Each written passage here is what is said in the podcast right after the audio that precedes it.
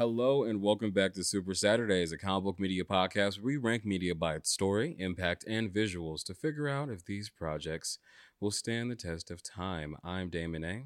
And I'm Jay Hayward. In each episode, we'll be focusing on your favorite comic books, TV shows, and movies. And this week, we want to close Black History Month talking about the most recognized and popular black character in Marvel Comics, the King of Wakanda himself, the Black Panther in both his comic book run in 2005 and, and, and his BET series that ran in 2010. On with the show.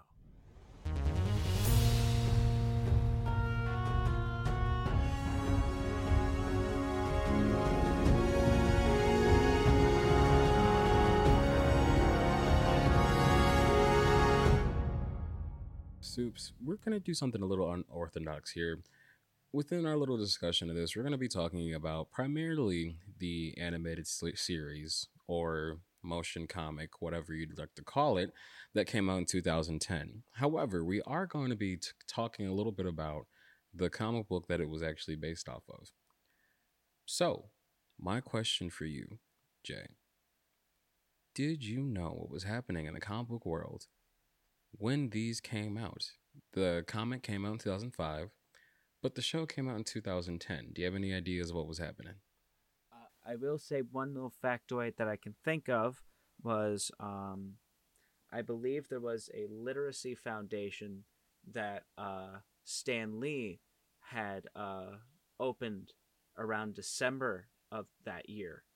If I, I think so or it was something like that uh, or for literacy like a foundation. That's what it was. He opened the Stan Lee wow. foundation for literacy. Okay yeah i had no idea that was even a thing. I'm gonna have to look into that after we get off air. Damn you found a gem because i had no idea that was even a thing. Oh my gosh. Um well in 2010 spider-man 4 was announced by sony to come out in 2012 oh wow, is this like the first time it was like announced, or was this the first time there was like leaks going around? No, it was like greenlit. Like it, there was actually a date and everything for it to come out. No kidding. What was the release date? Do you know that? Off the top of my head, no. I do know that it was slated to come out in 2012 or was it 2010? Something around those time, but I know 2010 was a really prominent time for Spider-Man 4. Um so yeah, I will say, as where it stands, as this, as of the time of this recording, we've had a shit ton of leaks of what was going to happen in Spider-Man Four come out, and I'm pretty sure Sam Raimi even clarified some of those leaks and speculations. Uh, but in 2005, though, this was something that was really interesting that also jogged my memory in a couple of things. Marvel and Paramount announced an eight-year deal for movies in 2005. Wait, can you? A lot of those movies did not come out. What were the, some of those movies, Damon? A Namor movie. There was also a Iron Man movie where Iron Man did technically come out. Um, the movies that they initially were planning to make, they're they're a lot different than what was, and we ended up getting as for the original phase phase one. Um, as we know, Paramount was the distributor for the first couple of movies with the MCU, but their initial plans were completely different from what they initially announced in 2005. Wow. That is a fun little gem. Uh, and yeah. look at it now. Now it is this conglomerate, this empire now at the box office. A couple movies coming out per year now, and a million TV shows to boot. The way how the MCU has has grown since like just little talks like that is astounding. Agreed. So, you know what, Jay? My question for you is what was your first introduction to the Black Panther?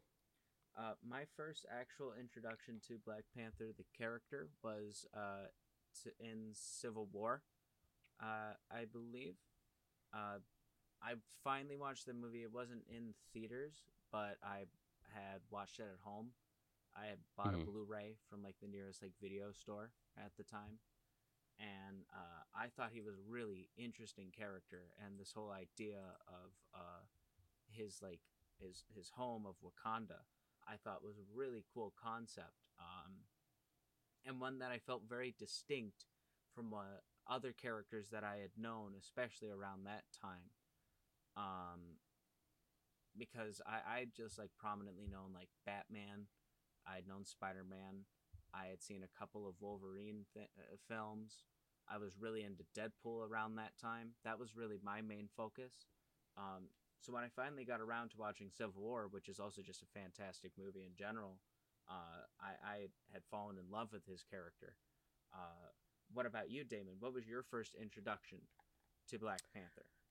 You know, I have always heard of Black Panther, even growing up, uh, especially being a little black kid. Um, I've heard a lot of different things from different people who read comics who've always loved Black Panther, and there's um even a lot of books that I did see growing up. I've seen a lot of the art from the Christopher Priest run. Um, but my first like introduction of like getting an idea of who Black Panther was within two, was like within two instances. I would say in the Marvel Ultimate Alliance video game because honestly, if you want a who's who on who is in the Marvel universe or like a good idea of what was happening in the Marvel universe in the early 2000s, play Marvel Ultimate Alliance. Now, the remastered versions you can't get anymore, but if you want to get the old copies for the old platforms, do it. Play that first game. It literally gives you like a who's who on everybody. Um, and then I'd say my second introduction would probably be uh Ultimate Avengers uh 2 uh, Ultimate Avengers was back when Marvel was dabbling in the animated movie market. They ultimately like fizzled out and stopped doing them. But the first two that they did was Ultimate Avengers and Ultimate Avengers 2, which was based on the Ultimates comics uh, and the Ultimate Universe. And in the second one, uh, that one was mostly about Black Panther. Actually, no, he was like one of the main characters. And it took place in Wakanda, and it was just fucking epic. It was dope. I was curious because you had picked this bit of media before we get into this. Um, what had made you choose this in particular uh, comic run for us to dive into, as well as looking into the BET uh, little series? Watch the first episode of that. Um, what made you want to pick that over the long comic history that Black Panther has as a character? Both before his huge MCU debut and now what they've done with him in the comics since then as he's become an even bigger character in the public eye? Um, you know, honestly, I would say what really got me is that I like Reginald Hudlin as a writer. Um, he isn't just a comic book writer; he's actually uh, worked on movies and in the entertainment industry. He's done Boomerang, which honestly is one of my favorite movies and he's done a lot of other things. Um, I'd say one of the one that was one of the reasons. Another thing is that this this uh, run was a heavy inspiration for the movie. Um, on top of that, I felt like this run gives you more of an understanding of who Black Panther is than other runs. Now, mind you, I haven't really sat down and read um, a lot of Black Panther runs in their entirety, but I'd say this was like a really good introduction. Um, I would also say my reasoning for wanting to talk about the motion comic slash animated series was because I felt like it was something a lot of people didn't really realize was a thing. A lot of people forgot about or didn't even know was a thing. Yeah, I, I did not know about it at all. I thought it was kind of a shock when you told me that that was around. And then I had thought that it had come out around the same time for Black Panther, the movie, which I thought made sense, you know, get some hype around it. Um, but when you had told me about when it was released like i was i was uh, shocked and i thought that was like amazing uh, for them to to do and for them to try. Um i, I can't wait to dive the, into this with you damon. Um, yeah. but uh, before we do get into uh, both this interesting comic and uh, the the really uh, fun little series motion comic however we're gonna describe it because oh my goodness, I'm I'm so excited to dive into that with you. Uh, do you mind telling us here on the show how we rank our media? You know, I'm glad that you asked that question. So, Supes, we rank our media by its story, the impact it's had on the character or the comic book world, and its visuals. All of this will help us figure out if it'll stand the test of time. Now, with that out of the way, let's dive in, guys.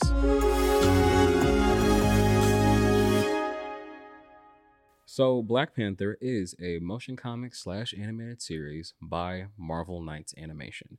So, around this time in the early 2000s, Marvel was dabbling in the entertainment side of things. And also in the early 2000s, the people wanted comic books to be more serious. So, they're dabbling more so in darker stuff and adapting darker things. Um, Marvel Knights Animation was their distribution company that worked on the motion comics that they released. They released this. They also released uh, Astonishing X Men. They also released Hulk versus Wolverine, and I want to say Spider Woman, if I'm not mistaken. But I think Spider Woman was had a deal with Apple in the early 2000s. I don't remember. But, anyways, uh, this was the second animated series that was produced by BET. And a quick summary of what the story is about. So, upon becoming the new Black Panther after the assassination of his father, T'Chaka, T'Challa deals with the jealousy in the Wakandan royal court while looking for the man who killed his father. Unbeknownst to Black Panther, Claw has assembled a group of villains to help him take over Wakanda.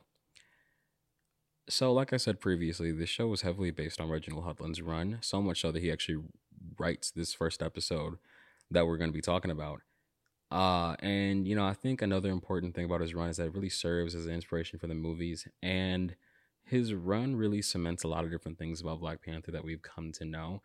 Uh, he even tried to give Black Panther a rogues gallery within this run, despite the fact Black Panther does kill people. And he also was the one who brought the Storm and P- Black Panther relationship to fruition within this run. And he also introduced Shuri, who wasn't introduced prior this is a very monumental part in uh, Black Panther's entire history for how we know about him today, um, which I think is uh, kind of awesome.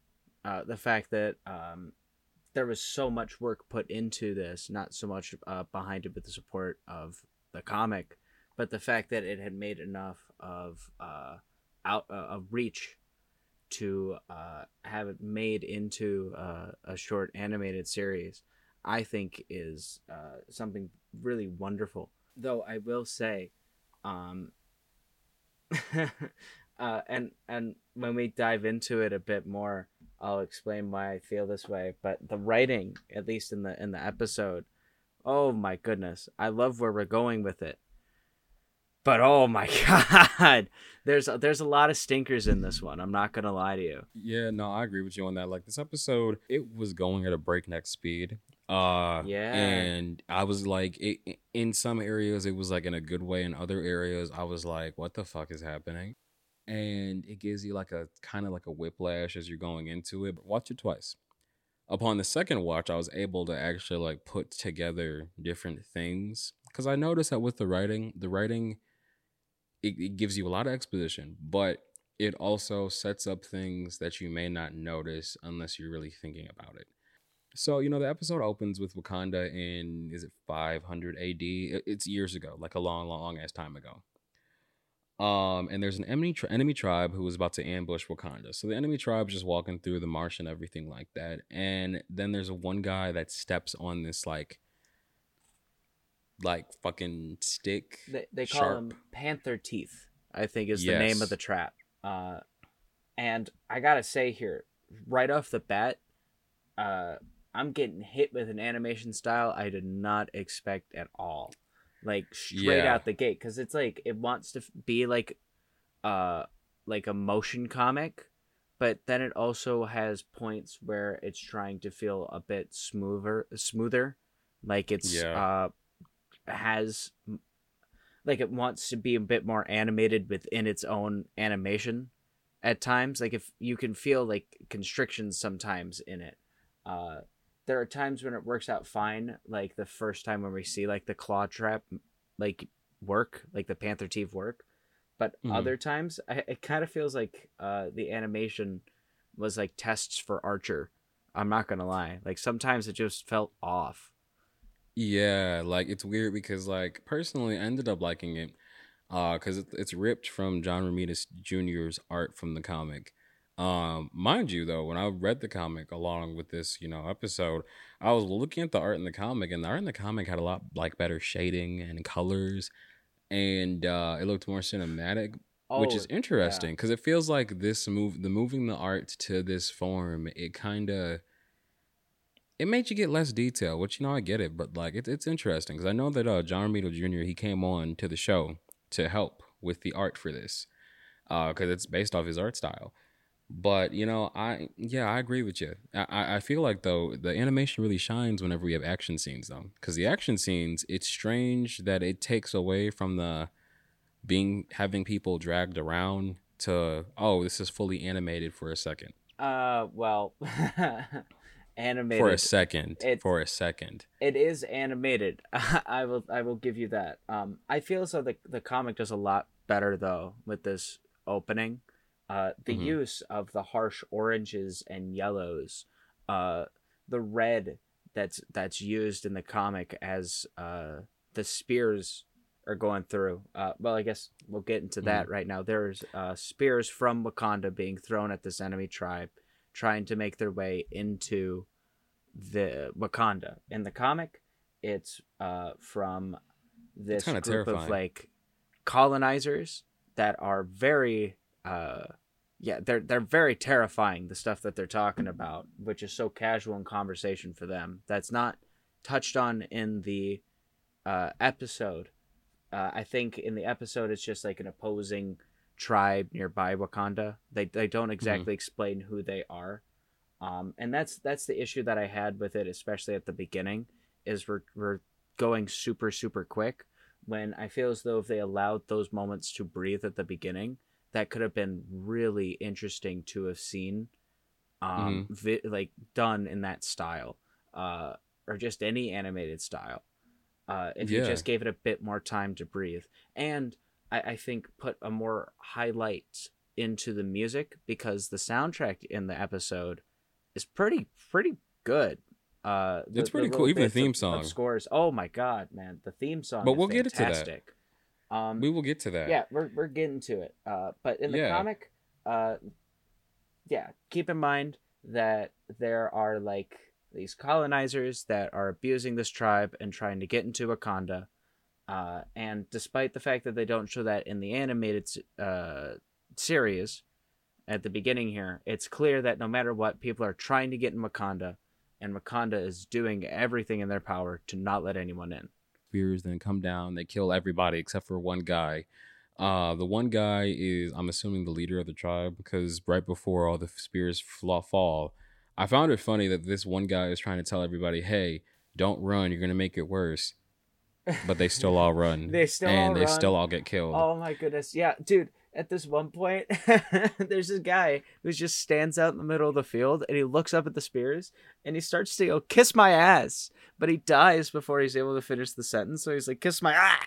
And it's the Oh, funniest gosh. shit. Like, Also, I was kind of taken aback that I didn't remember there was this graphic. I was like, oh, yeah, nah, you know, it, it, I, it- very graphic, more graphic than even in the movies. And honestly, I kind of wish Wakanda still had that edge to them in the movies compared to how they have it in the comics. But I have more to say on that later on. So, you know, as the tribes is dying, there's one guy left. And before the guy can get get up, he then hears an ominous voice that says, "Tell your tribe, tell everyone." And he runs. Obviously, we know that's the Black Panther of that era. Then the opening credits come on. The opening credits actually have like did you notice that it had more animation than the actual show? I kind of, yeah, I, I wanted to see more of that, like, livelihood that existed in that, that, that like, Mhm. liveliness, that energy. That's the better word for it. I wanted more of that energy. Um, that was there in that uh intro as we're as we're having the title card and all that more into the actual uh, episode maybe for Also, A list cast. yeah of such a Yeah. large remarkable cast as well as uh stan lee uh which when i saw his name on there i was really excited to see who he was gonna play uh Yeah, I, phew, I have questions for you. I wanted to hear your thoughts on that. But like I said, A list cast, fucking Kerry Washington, Alfre Woodard, uh, Dejan, he, I forgot how to pronounce his name, but I know that guy. He he plays in a lot of different things. Uh, Jill Scott voices Storm. A list cast. Um, but you know what? It makes sense because they got the show on BET, so they're gonna make sure they have, um, you know, A lists from Black Hollywood. Love it. Uh, then you mentioned Stan Lee, which is what I wanted to get into. So after the credits come on, we then are at the White House, and we're greeted with Stan Lee, and he's voicing a racist general a fucking the, the the most outwardly racist general I think I've ever seen in cinematic history, and they have Stan Lee playing him. I was like, holy shit! Who, who also exists in the comic, and he is just outwardly uh, racist, uh, calling the people of Wakanda savages. And uh, saying like, so what are they going to do? Is throw spears at our jets, and then Right. everyone just looks at them. everyone's like looking at him and he's like, What, what's wrong? like, what the fuck? Like, that is so crazy how they got Stan Lee to play that. And the thing is, is that I'm sure he had fun just being a part of it, you know? Man, he probably loved it because I, I know that Stan Lee always talked about one of his favorite things about doing cameos is whenever he has the line where he speaks. Uh, I remember that when he was cast as uh, Willie Lumpkin, the Fantastic Four's male dude in the first movie, he was hella excited about it because he had a line and he even asked them to give him more lines. Man, Stan Lee, what a guy. Rest in peace. But you know, I I honestly just his whole like it, his whole way of acting as that character was just out like it was funny. It just it kind of took me out for a second. Uh and then so we are in the White House. It's basically a meeting with um some people in high places. Uh the person leading the charge, her name is Dondi. Um she's black. Um and she's leading the discussion and she basically says that they have they're just talking about Wakanda. And she then has Everett Ross. Everett Ross is the same guy who's in the movies, who served as like the liaison between Wakanda and the United States. Uh, no, Jay. Prior to this, um, Everett Wa- Ross was used in Christopher Priest's run, where he had more of a thing that's similar to how he is in the movies, where he was like the one that was like there along the ride or whatever. Um, in Christopher Priest's run, which I always thought was one of the coolest things and kind of funniest things about it, um, was that the way he went about doing his run, he basically had Everett Ross be the ride along character. Everett Ross was the ride along character, and Everett Ross the entire time was just like, damn, Black Panther is so fucking cool. And he just saw Black Panther and T'Challa doing all this cool, badass shit. And uh, it's it's interesting. It was interesting seeing Reginald Hudlin bring him back for this. Um, I would say that it's really interesting and it kind of distinguishes distinguishes itself from Christopher Priest's run because, like I said, Chris- um, Everett Ross was like you know the ride along character in that other one. Um, whereas this one, it doesn't really seem like he's going to be the ride along character. This seems like this is going to be a book um slash show, uh, that focuses on T'Challa and Black Panther as the character first. Um, which I don't know, it's interesting, and it's also interesting seeing like picking picking apart. Oh, I can see where Ryan Coogler got this idea for the movies to do this and to do that. It's interesting. Um, but you know, Everett Ross basically is then brought forward to this group, and Dondi asks him to give them information on what Wakanda is. So he basically gives us the basic info that if you were to see the movies, you already know all of this stuff. He talks about how they're technologically advanced. He talks about how they're a country within Africa that was never colonized. The one thing though that was really interesting to me is when he brought up that there was oil deposits that they never even bothered to fucking try to drill. Uh and then General Lee, Stan Lee's racist general, then offers to send in a military black ops unit. Dude, it's at this point where I, I was just having more issues with the animation. Like, the general just looks like a smacked ass. you know what I mean? Um. So okay. Basically, generally, ba- su- suggests to bring the Black Ops people there and some shit, just outlandish, outlandish as hell. Uh, and then Everett cuts him off and tells him, "Well, we already did. We had top people in there." And generally is like, "What the fuck do you mean top people?" That's when we then see World War II times. Captain America went to Wakanda. Jay, what was your okay? Did you expect Cap to like show up right there at that moment? Now, uh, I had read the comic first before watching the uh, first episode for BET. Mhm. So uh, I was looking forward to seeing him in the episode, but for the comic, I had no clue at all that he was going to be shown in it at all. And I was really looking forward to what that was going to look like in the animation. Um, but because it's so like restricted, he kind of looks to me like he's from like Venture Bros, the way how he's styled. He doesn't very much look Yeah. like Captain America. You know what I mean? Um, and even the voice actor who talks. It sounds like him- Wolverine.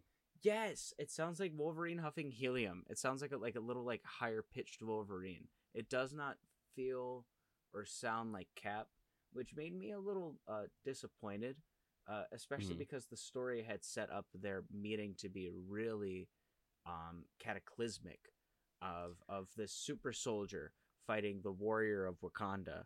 Um, hmm that no one has a gauge over who he is or uh, the kind of manpower that Wakanda just has in its arsenal. In the comic, we get a little glimpse here and there of the type of machinery. We don't even get a glimpse in this first episode of what they're really capable of, I would say. Um, Yeah, that was the one thing that kind of bothered me. That in the comic, uh, well, the, the sh- that the show didn't do because in the comic we actually seen them use technology, uh, within this first interaction of them talking about Wakanda and even his interaction with Cap. You've seen some of the te- technology, but in the um show you don't see that. You just see that they're using spears and everything. You only get like a taste of what Wakanda looks like a little bit later on. Uh, and you know, like you said, I I, I agree. I, I don't think Cap. They kind of did Cap dirty in this. I'm gonna be honest. They did him dirty. Uh, and but I did like that fight scene. That was a really cool fight scene. See, I I'm kind of split the other direction. Uh, I felt as though it didn't have the kind of impact that those couple of panels did for me personally in the comic. I feel Hmm. as though that the art style was so well well crafted for what it was as a comic book that um, there was just some m- misdirections in it when it became animated um, that it doesn't make it difficult to watch per se but I it, it makes me wonder what it could have been if we tried a, a different type of style to it, as opposed of trying to mimic it straight from the comic. And just to give you guys a little bit more details on that, Cap was sent there because uh he was sent there to Wakanda because he was supposed to stop some non some no Nazis, my bad. he was sent there to stop some Nazis uh from trying to ambush Wakanda because at this point I'm assuming that they knew that Wak- they don't know that Wakanda was that technologically advanced. However, they still were curious about Wakanda. That's my thoughts. This is World War II at this point. mm-hmm. Uh, so by the time Cap gets there is when the heads of all the Nazi soldiers are on stakes outside of what the borders of Wakanda. Cap then realizes, oh shit, the Wakandans already beat the Nazis. Now, moments like this, I love the animation because Cap has this look on his face, like he's about to die. Like he has this oh shit look on his face that had me cracking up. I thought Man. it was funny as fuck. Man. And then when he gets there, he's like, you know, walking back and he falls into a pit. Uh, when he falls into the pit, it's when Black Panther comes out. And mind you, the Black Panther that we're seeing is not T'Challa. It's uh I'm assuming it's his grandfather or either his uncle, one of the 2 Mhm. Uh, and you know, honestly, at this moment, it kind of made the it, going back to what I said. It made me wish the movies honestly showed this side of Wakanda, the the Wakanda who that was very for their people. I don't know. I get it. We can't really get that side because you have to also. It, Disney owns Marvel, so I don't know. I don't know. Uh, so you know, like I said, Cap falls in the pit, and he then sees Black Panther. Black Panther tells him very nonchalantly, "You can go home. We already dealt with it." Cap like you said, it didn't really feel like Cap. Yeah, he f- came off like a dick. I'm not gonna lie. Cap's characterization, he was kind of a dick. He got snippy over the fact that the Wakandans, especially Black Panther, killed the Nazis. Uh, and instead of having a conversation about it, uh, and listening to what the Black Panther was telling him, he pressed it, and then they started fighting. And you know, after the fight transpires, Black Panther then brings up a point to Cap, and he says that the the Nazis were here to get Wakanda because they needed the vibranium for their missile systems. The same reason why America sent Cap, and it made me think. Oh, the reason why America sent Captain America is because they wanted to basically save the day. So that way, if Captain America saved the Nazis from ambushing, they could then strong arm Wakanda into giving them the vibranium that they needed. Back to present day, and the people in the White House are still having a discussion, and they pose the question of who is the Black Panther, which, guys, is the name of this storyline. So then we see a whole tunnel shift that happens next. Uh, it's like a TV spectators, like it's a TV show. It's coming on, and it's called Battle for the Crown. And I just felt like it was a weird tonal shift. I thought everything about this was so because like Black Panther comes out of like this giant statue at the beginning of this, and I think it's so funny. Do you think he sleeps in that, Damon? Do you think No. he sleeps in that statue? Why? Do, why was he in there? For show, it's a ritual. It was for show, Jay. Yeah, but like, how did he get into it? You know what I mean? Like, did they? There's a door him? in the stomach. I'm assuming door in the some stomach? steps. Do you think there's like a little tunnel that they've made for the Black Panther Yeah, to go I- in? Like, do you think that they, they like went the extra mile for the showmanship, as well I- as as the know, fact that they like they have it on cable? I also love the fact that they have it on cable and that there are, um, like two announcer like spectators or or commentators. That's what it was. Two commentators. Like w- everyone's there, dude. Like, who are you guys talking to? I mean, I guess there's some The, people the people at home. There's some people at home. I Probably. guess there's some people at home, but I just love the idea of it having uh, like Wakanda having their own local, like fighting like pay per views and radio their stations ESPN. and stuff. Yes, yes, their own little sports center, Wakanda Sports Center. Yeah, it was so weird. It was weird as fuck. And uh, now I will say it was like a good way to give out exposition because it told us a lot of different shit and like them talking and everything. Because I was just like taken out of it. Uh, so we learn through their little exposition that the spectators said that T'Challa has been gone for some time. Uh, he's like the Hamlet of Wakanda. He's been gone doing training or some shit like that. And they also tell us a lot about what is even happening, which I feel like it's like a cool little like narrative device, but like you said, it just came out of nowhere. And then when the Black Panther comes out of the Panther's mouth with the smoke and everything, that yeah, it was some weird shit. Like there's a It lot was of, weird. lot of showmanship, uh, for the possibility of you losing your throne to uh either someone else in the family and or a completely different new hierarchy. Like honestly, it felt like if you were there, you could probably get like some fucking French fries from one stand and freaking like get some popcorn and watch your king potentially die in a fight for his throne. Honestly, I don't know about you, but like, I, listen, listen, I would be scared. Like, imagine if you, if someone who was a terrible ass person got the, was was able to beat the Black Panther, and then they then became the new like king or whatever of Wakanda. Oh God, that'd be terrible. and it all being shown in like this UFC like WWE fashion. Yeah, I, I would say so. I, I, I, would- mean, you know, I, you you wouldn't know who the per who's gonna try to like you know get up there. So there's that. Maybe it's the fact that like they don't know who's gonna try to fight. Maybe that's the most like interesting part about it. You know. do you think they also sold tickets for this event as well, or was it like just come as you are, like open to I think it was come as you are. I like I to think it's open to imagine. public. I'd like to imagine there was some seats for like the front row that like you could contribute a little bit. Uh, and then the concessions that you're talking about had to be like exorbitant because it's like Oh I would gosh. I would charge like ten bucks a popcorn if my king was gonna die in front of everyone. I feel like no, that's, what if they had like booths? What if, what if they like you had like around like little spectators booth where Oh you could just like goodness. you and your buddies can get together. oh gosh. That made me, that made me just think of um not to get sidetracked from this, not to get sidetracked from comics, um, but I just wanted to add a little fun tidbit that I saw during the Super Bowl uh weekend, just really quick, of like Shaq. Shaq had like one of those like rooms like that for the Super Bowl, and he had it with Kevin Hart and a few others, and at s- one point, Kevin Hart, who I think was just really really drunk, just like smacked Shaquille O'Neal in the back of the head. And he, like- really? wow. I can't remember what he like shouted at him, but he had like sunglasses on too. Like it's like and Shaq's whole demeanor just changed for the rest of the little video that he was doing. Like he just looked so unhappy. Uh I don't know why I thought about that just now. But do you think do you think stuff like that was happening, like mini drama, while meanwhile T'Challa is like preparing for the throne? I feel like a lot of drama was going on. Honestly, Th- what begs the question is: Do they have reality TV shows in Wakanda? That's what I'm I don't know. These are the There's so hard many hitting questions. questions. There's so many question Supes. But you know, back to what was happening. You're only uh, gonna hear so him here on Super Saturdays. Every Saturday. Except sometimes not every Saturday. Most Saturdays. oh gosh. Ninety percent of Saturdays. Oh gosh. Uh okay, so basically we then see who's fighting. There's a member of the royal family. He's the cousin of Shuri and uh T'Challa. Uh T'Challa Uh is is the first one, right? T- yes. he looks T- like a jobber, bro. I, I knew straight from the gun. T'Shan's not gonna stand a chance. Man.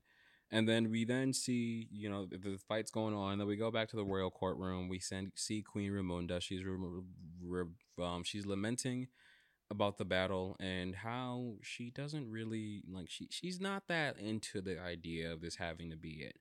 All right, so then her servant suggests that she go talks to Shuri because Shuri probably is sad over the fact that she was told that she couldn't try to be in the um, battles.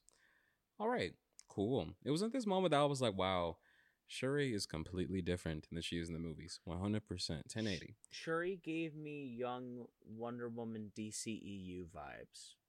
Yeah. this. and I think it's also just the way how they displayed her here. Because when we- when we meet her, she is confronted by these two guards blocking off like a doorway.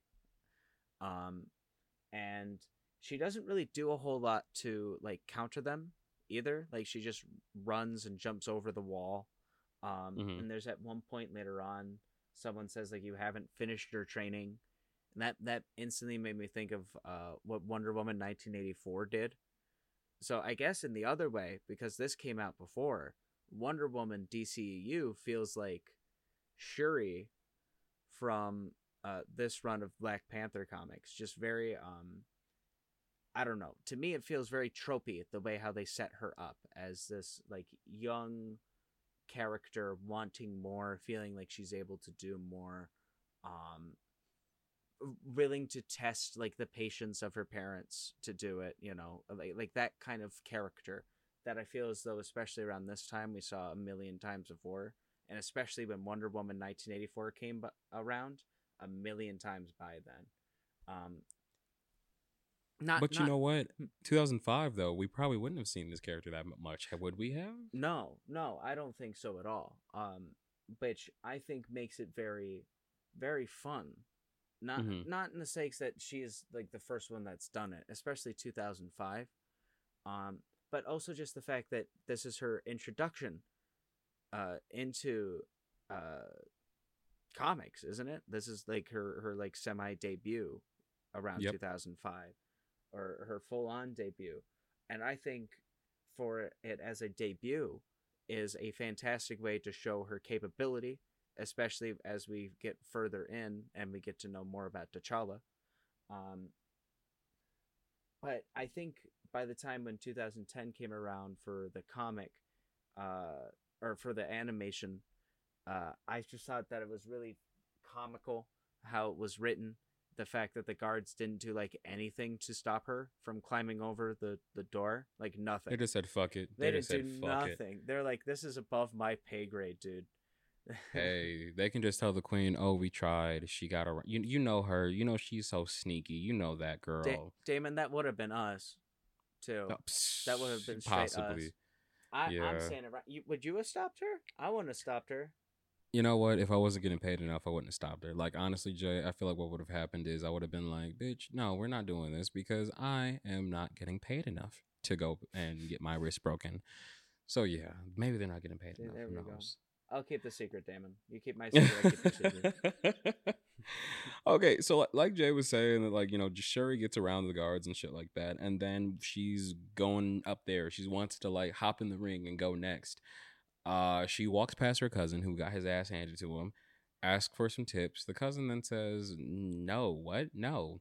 She doesn't listen. She runs up there. She's going up the steps, And a little bit ago, there was another contender. He was like this huge, giant, like dude. Uh, he's up there. Shuri is like about to go up the steps. The giant dude then gets like thrown off the arena, and he lands on top of Shuri, breaking every bone in her body. and she died. Jokes. That was Yeah, the end of died. Shuri, and uh, we did not see her again until the 2018 film. Yes. Jokes aside, though, no, she's just uh, trapped under the big dude. Uh, while she's trapped under the big dude, there's this masked figure who then zooms right past her and goes into the re- arena to battle the Black Panther.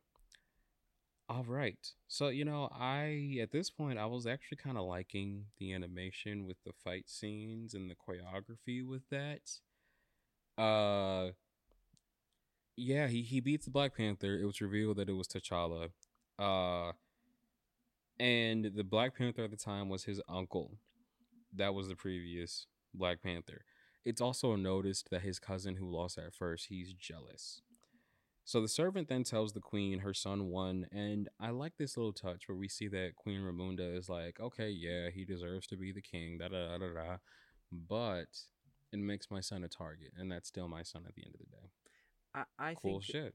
she was my favorite character, especially in the episode. Um, even though she had very little to do, uh, everything that she said I, I felt very important, and I had given a, a good summary as to what we're really going to see ahead of us uh, through the uh, series uh, and through the run. Uh, Mhm. Really well done for that character. Just overall, I was happy with how she was both in the comic and with the with the episode. Exactly.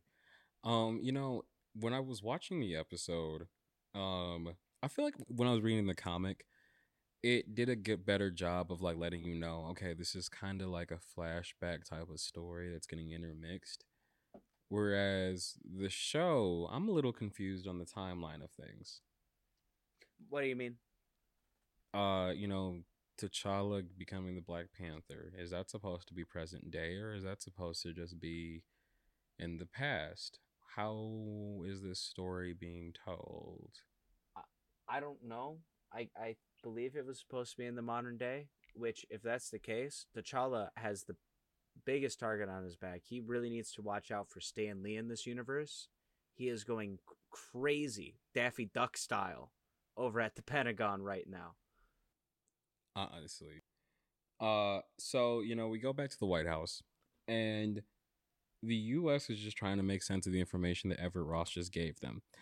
So uh, is then calling them uh, a rogue state, and basically they're coming to the ag- agreement that they have to have a military detail set up just in case Wakanda goes rogue. Everett Ross is trying to like tell them not to do that, but they're not listening. Uh, when he asks questions about what military detail they're trying to enforce, Dondi tells him you you're, it's not it's above your pay grade. She tells him that it's special forces. And the special forces, we find a zombie dude that's undead and radioactive being revealed at the end of the episode. Oh my goodness, yeah, man. This this was like shocking. This felt like something straight out of like the Umbrella Corporation. Like shocking. Yeah. Uh, it's radioactive, man. That's who this is. Yeah. Now, tell me a little bit about Radioactive Man, Damon. I've heard the name, but I, I couldn't tell you much of the character. If I'm being quite honest with you, Jay, I have a lot of comic book knowledge, but I do not have a lot of comic book knowledge when it comes to radioactive man. This Okay. is this is one of the times where you have stumped me, Jay. Holy cow. Okay, so we need to learn about Radioactive Man. I guess so. See, I thought that was a character from The Simpsons and was happy with that, but I guess that's not the case. no, no. What, Uh, why are you looking at me like that? You you don't know about Radioactive Man? Isn't that his name? Yeah, yeah. Well, it is radioactive man. That's his name, but no, he's not a Simpsons character. Yeah. Uh, Who's that I guy mean- from The Simpsons? There's a guy like that in The Simpsons. No, the Yeah, Simpsons. Oh, you- well, shit. Technically, the Simpsons Man. can show up in the in the Marvel universe if they want to, because No, Disney no, owns no, no, Fox I- now. I got it right here. Radioactive Man. Radioactive Man is a comic book superhero who appeared in the Radioactive Man franchise. He acquired his powers Uh, from an atomic bomb explosion, his sidekick is Fallout Boy, and his catchphrase is "Up and at 'em." He is a member of the Superior Squad, an Avengers and Justice League like organization. Uh, is Did you find the Marvel Radioactive Man or a different Radioactive Man? No, this is the one from The Simpsons. this Oh. is the uh, radioactive man for Marvel. Let's see what I can find on him.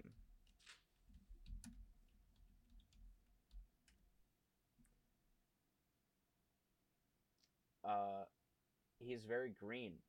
Uh, he is a fictional supervillain appearing in American comic books published by Marvel Comics. Thanks. Huh. Oh, Thanks. That- that- he that's as much as you get, I guess. He was a Chinese nuclear physicist working for the Communist Party of Hmm. the People's Republic of China. Uh, he was exposed to high levels of radiation and mutated into a superhuman with the ability to control and emit deadly forms of radiation. Now a Chinese superhero, but his nationality led to conflict with many American heroes. He was a founding member of the Masters of Evil, who were created to destroy the Avengers. Hmm. He later joined the People's Defense Force, charged and with protecting his homeland. His real name is Chen Lu. Hmm. And Okay, the more you a know. Picture of him here that I'm looking at, kicking the shit out of Thor. Like, like he is about to like punch his teeth in in this image. He's he looks badass. Uh, Black Panther now has to look out for bigot Stan Lee and Radioactive Man. That's that's a scary combination. okay. Well, you know what? Since we got to the end of this, I gotta say, if I'm being quite honest, I think the comic did a lot better with the heavy lifting of the writing and also giving us better exposition because the whole radioactive man thing, it didn't come out of nowhere as much as it did in the show. Because in the book, you actually learned that Claw was actually doing shit behind the scenes. But the show, they just took that out. They were like, fuck that. We got to get to where we got to get to go. Like, we could just, it's breakneck speed. Boom, boom, boom, boom, boom. But let's I'm get to the rating why system. The show felt the, the need to go as fast paced as it did. It it made me feel at sometimes a bit um like discombobulated, especially near the ending. Like I felt like I sneezed and I was suddenly in that hidden lab with radioactive man. I was like, what the hell? How did I get down this corridor? Um it, it just makes me wonder if it was a budgetary thing um, or if there was only a certain uh, permitted a- amount of episodes. Um, and that, that really did go into my ranking system. That that's why I bring it up here. Um, now you had it as a twelve, is that correct, Damon? yes. And you had it at a nine originally, but then you moved it to a 10. I, I moved it to an eleven even after that. oh, um, okay. Yeah, yeah. My my score went all around the board. I, I guess I'll start with my first score to give you an idea of where I was looking at it. Because my first score was just solely on the comic. My and and that I would still say is a nine, just based off issue one of the comic. Um with the uh, episode though, I felt as though it deserved an eleven hmm uh, the biggest part of it for me was uh, impact, just because uh, it was one of the first times Black Panther had just made it onto television, and I think that's kind of wild. The fact that uh, it had this amount of of effort put into it to begin with, and the fact that it aired on BET, I thought was uh, something really important for the character's history. Uh, and I feel like that's also just important too, showing like Shuri for the first time, and the fact that she has also just had uh, a small history uh, on screen as well, even before the film. Uh, I just think is really cool, and that's why I gave that a four. Uh, story gave it the same same thing because everything is is a great hook.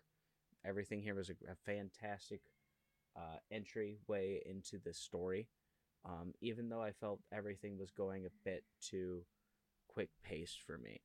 Hmm. Um, that's what I feel as though stopped it. Like if we had moments just to breathe, just to look on the the gore that's look that's being put in front of us, take some time to see how T'Challa plans out his first fight here in the pits um, to to be crowned the Black Panther. You know, moments like that, I feel as though if we had time to just let it breathe instead of trying to get it all shown, would have made this perfect to me. Uh, and and that's where it fell for me the most was its visuals. I gave that a three. Hmm. Um, I was just not I was not meshing with a lot of this animation. Um, I loved it in most parts when it uh, was just really fun to to just like ha- like have a laugh with. Not as if though I didn't believe in the tone that the voice actors were putting into, but a lot of the writing with the visuals just made things very messy and weird and funny. Uh, and and will have me remember this for probably all the all the wrong reasons I think in those aspects. Uh, what about you, Damon? Where are you at it with your twelve? You know, story wise, I said that it was about a three for the story. I liked the writing. Whoa. Well, you know, mm, yeah, I liked the writing. Um, Okay. I liked the writing. Uh, this if we're talking more about the animated show, which is what we did basically our summary on. Um, I would say it was about a three in regards to the the pacing was what really messed me up.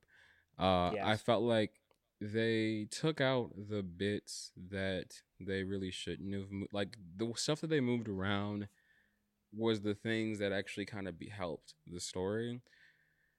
Uh but at the same time though it's still very similar to the actual like story so i don't know i would say a three uh the actual comic i'd give it a four um the impact for the show. I would say that the impact for the show was about a four. Mhm. mainly because like you said it's the first quote-unquote animated series uh, of black panther and it also was very ambitious for its time and it's one of those things that i feel like people forgot about but it really was ambitious for the for the time that, that it came out.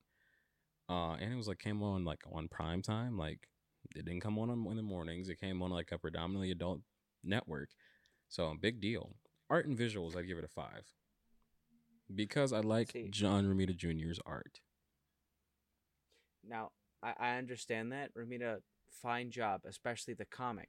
The comic is just so beautiful. If it was just on the comic alone, I would give it an even higher score, like looking back on it.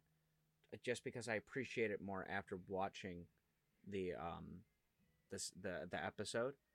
Um but let me let me just bring this idea up to you, Damon. Think of the tw- uh Deadpool animated series that was kind of coming out like and we had like some of that like test pilot footage that came out for a little bit remember that stuff Mhm. imagine this in that style would you have liked it or or, or do you think it wouldn't have been as as interesting because that's something that was going through my mind when i was watching it especially for points of its action. Like i would have loved to have seen that f- fight with captain america done in that style i feel. It might it would have just been more fluid. Though it, it does lose a lot of its style though. I will admit that. A lot of the style there would definitely been gone by going that way. What do you think though? Honestly, you know, I don't know. I think it would have been better if we actually got a traditional, more animated series, uh, opposed to the motion comic that we got. Uh, I feel like there would have been a way to adapt John Romita Jr.'s art style while still giving it the animated uh, type of vibes. But you know, I'm glad you mentioned the Deadpool stuff because Deadpool looked great, and it's a damn shame that show got can't like didn't go forward. Right. Now, now, imagine the that episode that we watched, right? Mhm. But in that animation style, what do you think? It'd be ten times better. you think so? Visually, yeah. I would say visually, probably, and maybe it even lend more to the story in some regards. I don't know. I feel like it might actually change my rating on it. Boss, it might. It might. you know what? It might. Well, that well, that's just a hypothetical. That's just a hypothetical, you know. hmm Um, but it no matter what, there, uh, how we slice it, uh, even if you were to change your yours down, yours is you said twelve, right? Yeah, and yours was you bumped it to an eleven. Mine was at eleven. So even if you brought yours down a point for for the visuals, looking at it that way, we still got a, a wonderful twenty-two. Which uh, means meaning it stands the test of time. Oh it stands the test of time. yes. But my question is what do you guys think? Did Black Panther, the animated series, episode one, hold up? Be sure to give us your answers by reviewing the show or messaging us on Instagram at Super Saturdays Podcast, TikTok at Super Saturdays Pod, and Twitter at Super Saturdays PC. Your messages and reviews can make their way on the show. This was Super Saturdays. I'm Damon. And I'm Jay Hayward. Make sure you also check out Damon and I on our Instagrams Damon underscore 1003 and at J the Movie Gal. See you next Saturday, Supes. Hey, Supes, do you enjoy the music here on the podcast? Then why don't you check out our buddy Jake Voigt at jakevoigtmusic.com?